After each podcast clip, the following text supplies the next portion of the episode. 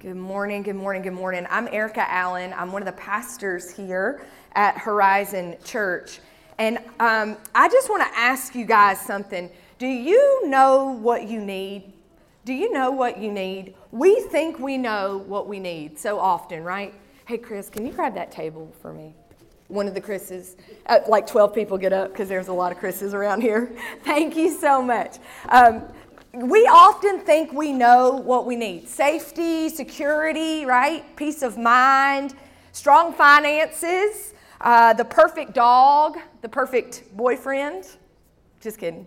Uh, perfect girlfriend, the perfect vacation, the perfect job, the perfect kids, headed straight to Harvard, preferably, right? We think we know what we need.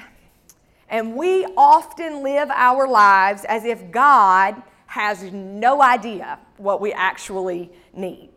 That's how I live my life. I won't tell you all the examples this week, but we so often think we know exactly what we need, and we live our lives like God has no clue what we actually need in our lives. And the truth is, if you don't hear anything else I say this morning, I need you to hear this God knows exactly what you need. And this season of celebrating that Jesus came to earth as a baby and then gave up his life for us after growing up for 33 years teaches us this deep truth. Listen to me. Waiting with God for his promises, for what we actually need to come true, is always worth it. Waiting with God for his promises to come true is always worth it. When I was in college, I went through a pretty terrible breakup with a guy. Um, and I was with my roommate, and I, it was obvious I was like having a really bad week. And my roommate named Laura said, Erica, I think you might need to go home for the weekend. And I said, All right, I think I'm just going to pack up my stuff and go home. And she said, I'll go with you. I would love to ride home with you. I have heard so much about Sandy Ridge cows, your grandma and your grandpa, a garden. Like, I would love to come home with you um, if you're, if you're going to go home. I would love to feed the cows with your grandpa, hang out with your grandmother. And I looked at her and I said, You know what, Laura? I, I've been through hard things in my life before, and all I need is a bite of my Mima's biscuits. That's all I need right now. In the midst of this hurt and this pain and this brokenness, all I need is some of my Mima's biscuits. Now, let me tell y'all, I knew what I needed. And God knew what I needed when He made me the granddaughter of Temple Shelton. Because that woman can fix biscuits that fix anything that ails you. They are, they are laid in, in butter, they are then covered on top with butter. They are perfect, flaky in the middle, warm, like thick and gooey. I have the recipe, I've made them. There may be some people in this room who are like, Erica, something's bothering me and I need some biscuits. That is just what these biscuits are for. They are created to help you go through whatever it is that ails you. A little bit of honey, sometimes some molasses, a little more butter, right? It is exactly what I knew I needed to get through the pain and brokenness of this breakup. There is no boy. There is no boy that can keep you from the goodness of God and away from your grandma's biscuits, fixing everything in your life. So, we got in the car from the University of North Carolina, Chapel Hill. We drove two and a half hours home to Sandy Ridge, North Carolina and we hung out with my grandma and grandpa on a Friday afternoon. As soon as we got there, I said, Mima, I need some of your biscuits. She said, Oh, honey, I knew what you were coming home for. I knew exactly what you were coming home for. And my grandpa looked at my roommate, Laura, and said, Hey, I need to feed the cows. Do y'all want to go with me? Why don't you, Laura, why don't you come with me to feed the cows? Erica, you can stay here and make biscuits with Temple. As soon as they left, my grandpa, my grandma, my Mima, told me, she said, she patted her kitchen counter. She said, sit right here, like I'd done since I was three years old. When my mom and dad went through their divorce, I sat on that counter and I asked her all kinds of questions as she made the biscuits. When I was in fourth grade and my best friend decided she didn't want to be my friend anymore, my nine year old self sat right there on that counter and watched my grandma make biscuits. When I was 16 and had a bad car accident and didn't want to tell my mom about it, but I knew she was going to find out about it, and I was scared and I didn't want to get in the car again, my grandma, my 16 year old teenage body self, she said, Sit patted that kitchen counter, sit right here. When my beloved aunt passed away and we were both super sad, she said, sit, sit right here and let's make some biscuits. My grandma always told me what she was doing. She's made biscuits for 77 years of her life, and she always told me, she always told me what she was doing. First, I'm going to put the lard in. It's like Crisco, but it comes from hogs. So it's called lard. It's, it's fine. Bis- these biscuits are terrible for you, okay? It's why I have to run half marathons now. Uh, so anyway, she puts the lard in, mixes it up with the, with the flour, and then pours the buttermilk in, and she mixes it with her hand because you have to feel it, right? That's what she'd tell me as she mixes it up. You have to feel it. And then she'd knead it with her hand. She'd just keep putting that air in those pockets in as she kneaded the biscuits, and then she'd roll them out um, and then we'd, we'd cut them. She'd always say, Erica, you cut the biscuits. Since I was three years old, I helped her cut the biscuits. And I'd cut those biscuits and we'd lay them in that pan covered with butter. And then she'd say, Erica, you can put the butter on top. And I'd get to spread the butter on top and we put them in and we cook those biscuits and then we'd eat them. And I sat on that counter as she told me how she made biscuits for the 900th time in my life. And she said, What is it? What is it that hurts so bad about this? And I said, Mima, I thought I was going to marry this guy. I have no idea what the future is going to look like. And she said, Oh, honey, just eat a biscuit and we'll figure out what's next. I tell you this story because when Laura sat down in the truck with my grandpa. She told me later that night after we'd ate biscuits and the dinner with, with them, and we were headed back to my house. We were sleeping with my mom and dad at uh, my mom and stepdad at, at our house, and we were headed back. And, and Laura looked at me and she said, Erica, I just, I just got to tell you something. She got choked up. She said, I've never seen a family like this. I've never seen a family like this. She said, The second I sat down in your grandpa's truck, he didn't start the truck yet. He looked at me and he said, Thank you Thank you for going with me to feed the cows because Erica thinks what she needs is a bite of her grandma's biscuits, but what she needed is to make the biscuits with Temple. She needed to make the biscuits with Temple, and she, she got choked up as she, she told me that. She said, So often, Erica, we think what we know what we need, but your grandma knew you didn't need the biscuits. You needed some time to make the biscuits with her. Some of you, some of you have told God, all I need is this. Make it happen. Just make the biscuits. And God is inviting us this morning through the story of Jesus. God is inviting us to be a part of making the biscuits to be a part of making His light real in the world. And somehow, even in the midst of our darkness and pain and brokenness, where we can see no way forward, somehow, when we join in with God to make the biscuits, we make the light in the world. The light takes root in our soul and begins to light up our way. This morning, you might know what you need but God knows what you need and is inviting you to be a part of making the biscuits. In John chapter 3, verses 16 and 17, you all have heard these verses before. You, many of you have seen them plastered on the uh, eye black of Tim Tebow, right? Well, not the words, just the verse. You know this verse, but I want you to hear it in the context of Christmas. I want you to hear it as if it's told by a person who doesn't yet know about the cross and the resurrection. I want you to hear it as somebody who only knows that we were given a baby, not a 30 year old ready to save the world like they'd been promised. Not a, not a military ruler or dictator, not a CEO or a business person, not the perfect finance or job or government that we expected, but as people who were given a baby I want you to listen to these words. For God so loved the world that he gave his one and only Son, a baby, wrapped in swaddling clothes, laid in a manger. That whoever believes in him, whoever believes that God could use a baby to save the entire world, we won't perish We will not be circumstanced to every breakup and financial ruin and, and painful thing and painful circumstance in our life. We will not perish because of the pain and brokenness of the world, but we will have eternal and bright life. For God did not send this son, He did not give this baby in the, into the world to condemn it. God didn't give this in here to say you deserved that breakup. You deserved that financial ruin. You deserved that being fired and terminated from your job. That's not why God sent his son into the world, but to save us from all of that mess in the first place. Can I get an amen? Thank you, God, for loving the world so much that you gave us Jesus.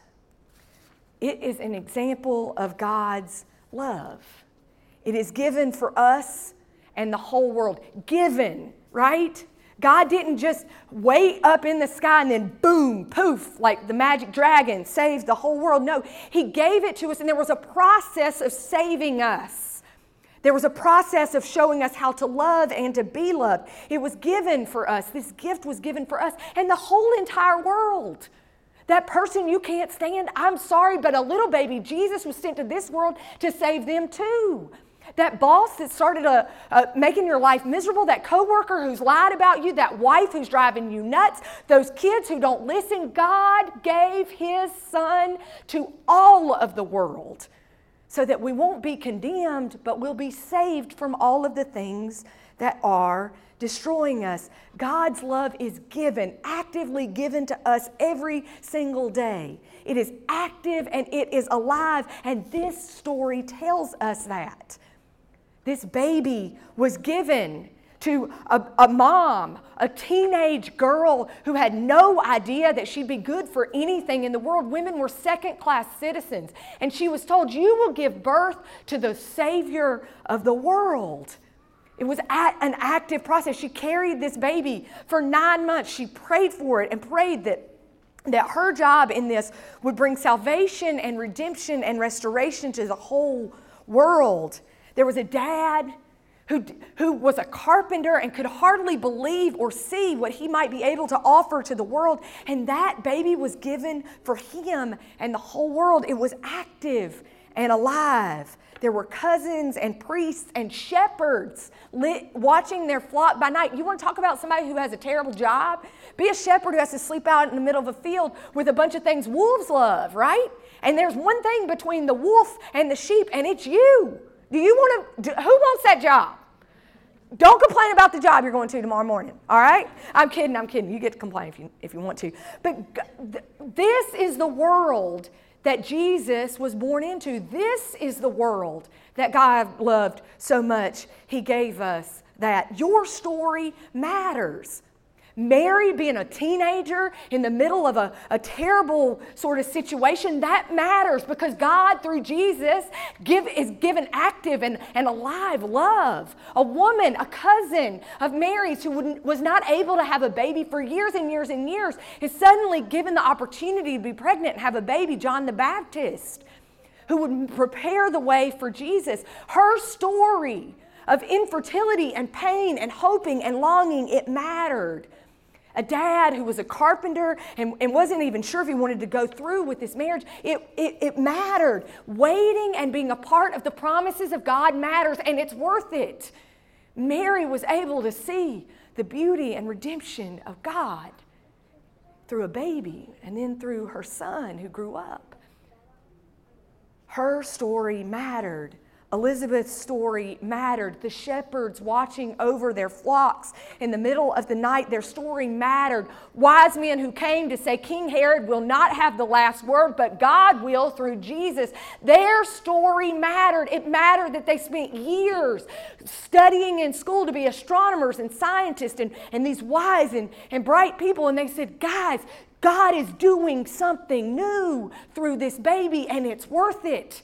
Let's figure out how to be a part of it. Every single ounce, atom, every single little quantum piece of this story is pointing to a God whose love is alive and active as we wait for the fullness of God's promise to be made true. And the same is true for your story. No part of it, no part of it will be beyond the redemption that a little baby given to the world can't change. Your story matters, for God so loved the entire broken, dark, hurting world. God's love, for God so loved the world, that love can be trusted. Every opportunity not to believe was before the people. These shepherds are out in the field and it's like a bright light and an angel talking to them. There was every reason not to believe. Uh, Mary, Joseph, like he had every reason to believe this story was a little shady, right? Every single person in this story had an opportunity to not believe that God was actively doing something in the world. There are lots of reasons for us right now to believe that God is not working in the world. I mean, look at it. Look at your lives. Some of you are like, you have no idea what I dealt with the last month. There are lots of reasons for us to believe God is not working in the world. But God worked in unexpected ways. God's love for the whole world can be trusted. I've sat with men on death row. I've sat with women in prison, some of whom were there for circumstances way beyond their controls. I've sat with mothers who were living in public housing. I've sat with people addicted to drugs and alcohol. I've sat with cancer patients. I've sat with anxious and overwhelmed people. I've held the hands of young adults who were slipping away into eternal life because of cancer.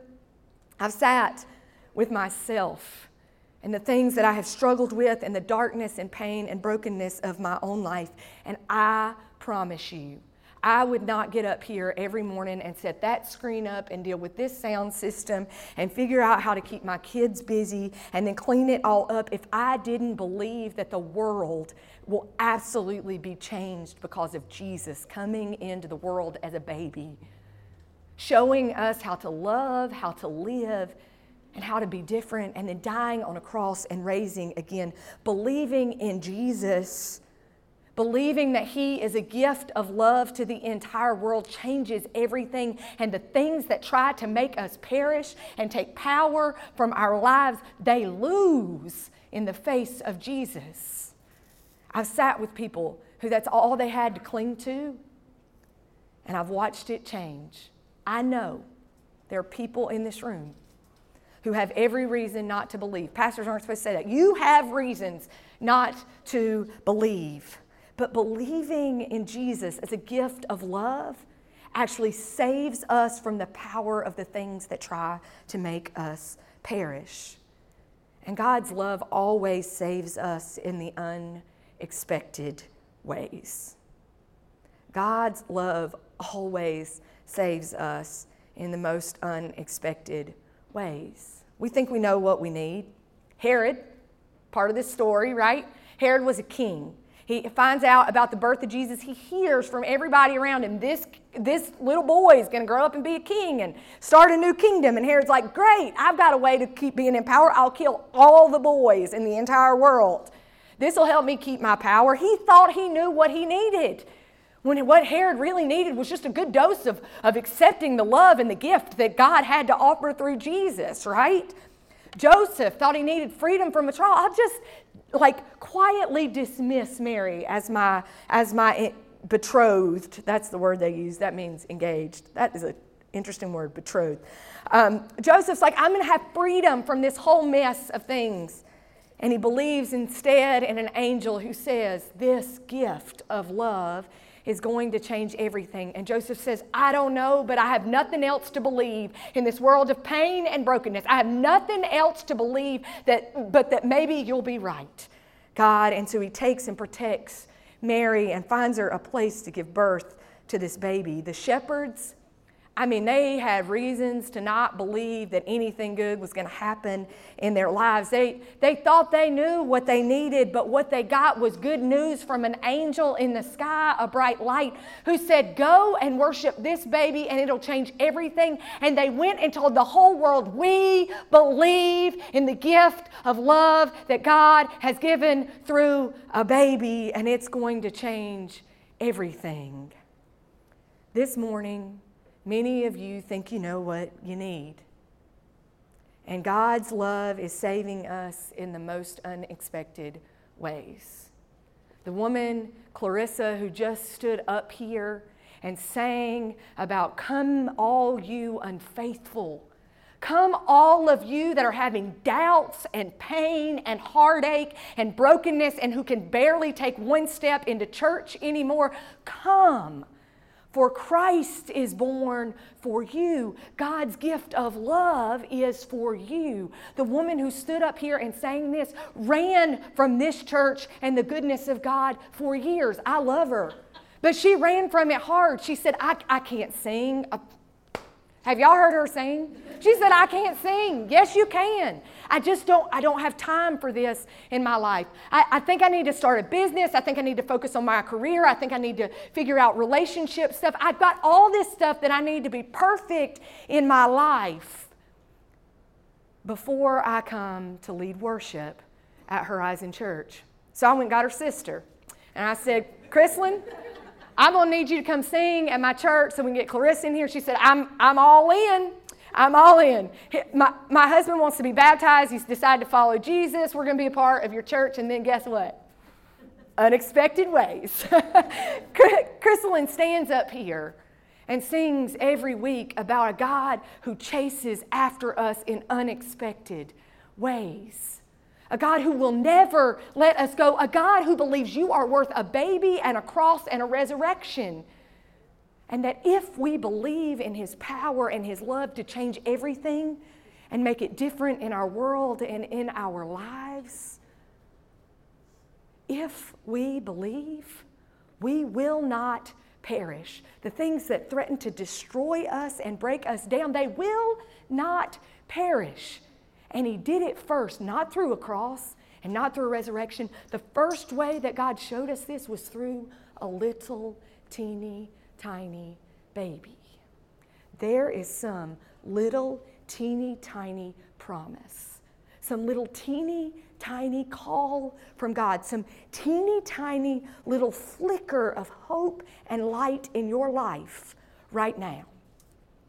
And you are faced with the decision this morning God, I know how to make that flame grow. I know that the perfect job, so if you'll give it to me, that'll work. The perfect baby, the perfect boyfriend, the perfect husband, wife, girlfriend, perfect everything. That will make it grow. And that God is saying to you this morning I come in unexpected ways. And every piece, every piece of your story, every piece of your story will help the world be saved from the things that threaten to destroy us. Because God so loved the world that He gave us His one and only Son. So that the things that threaten to destroy us the moments where we think we are about to perish, they don't have more power than the eternal and everlasting light of God. This morning, God is ready to give you what you need. I believe there's someone in this room this morning who it's been a really long time since you've trusted God. Since you've followed Jesus, since you've trusted that Jesus and believing in Him and His power is actually what you need. Maybe there's somebody in this room who's never believed that before in their lives. In just a few minutes, I'm going to be at the back of the room, and I hope you'll come and you'll pray with me. Because believing in Him will change everything. There's somebody who's facing a diagnosis or a job termination or a breakup or whatever, and you are going to, you are, are desperate for God's hope and love to show up in unexpected ways. And I want to pray with you this morning for that to happen. This, this is what I cling to more than anything in the whole world. That the light of the world, Jesus, was given to us because God loved us and He's ready to save us. And this is the, this is the deal, people. Our Advent series is called Light It Up. When Jesus lights your life up, plans that flame in your life, when He gives you what it is in unexpected ways that you actually needed, you don't get to hoard it. Okay, you don't get to hold on to that light. You don't get to hide it behind a bushel. Anybody sang that song before? You got to share it with a world desperate for it. There's somebody who needs to hear your story of God showing up in unexpected ways in your life. There is somebody who needs you to use your hand and your feet to show up in unexpected places to make the love of Jesus real. There is some coworker or some friend that expects you to be the last person in the world to show love and goodness. And you, my friends, you, my friends, are called to light it up. Because you, you and what Jesus is and has done through your life is what somebody else needs, and they don't even know it right now. Can I get an amen? Open those hands up again, and I'm going to pray over you. And then the band, uh, Chris is going to come and lead us in communion. God, for these open hands, I pray. May they be a symbol of us giving up our own need to control and think we know exactly what it is we need in our lives. And may they be a prayer to you this morning that we trust you to give us what it is we actually need. And we pray, God, with these open hands and these open hearts and these open lives, God, that you will use every story, every inch of every story in this room to bring glory and goodness to your world. Use these hands and these feet and these bodies and these hearts and these souls to light it up in a dark and desperate world. Amen.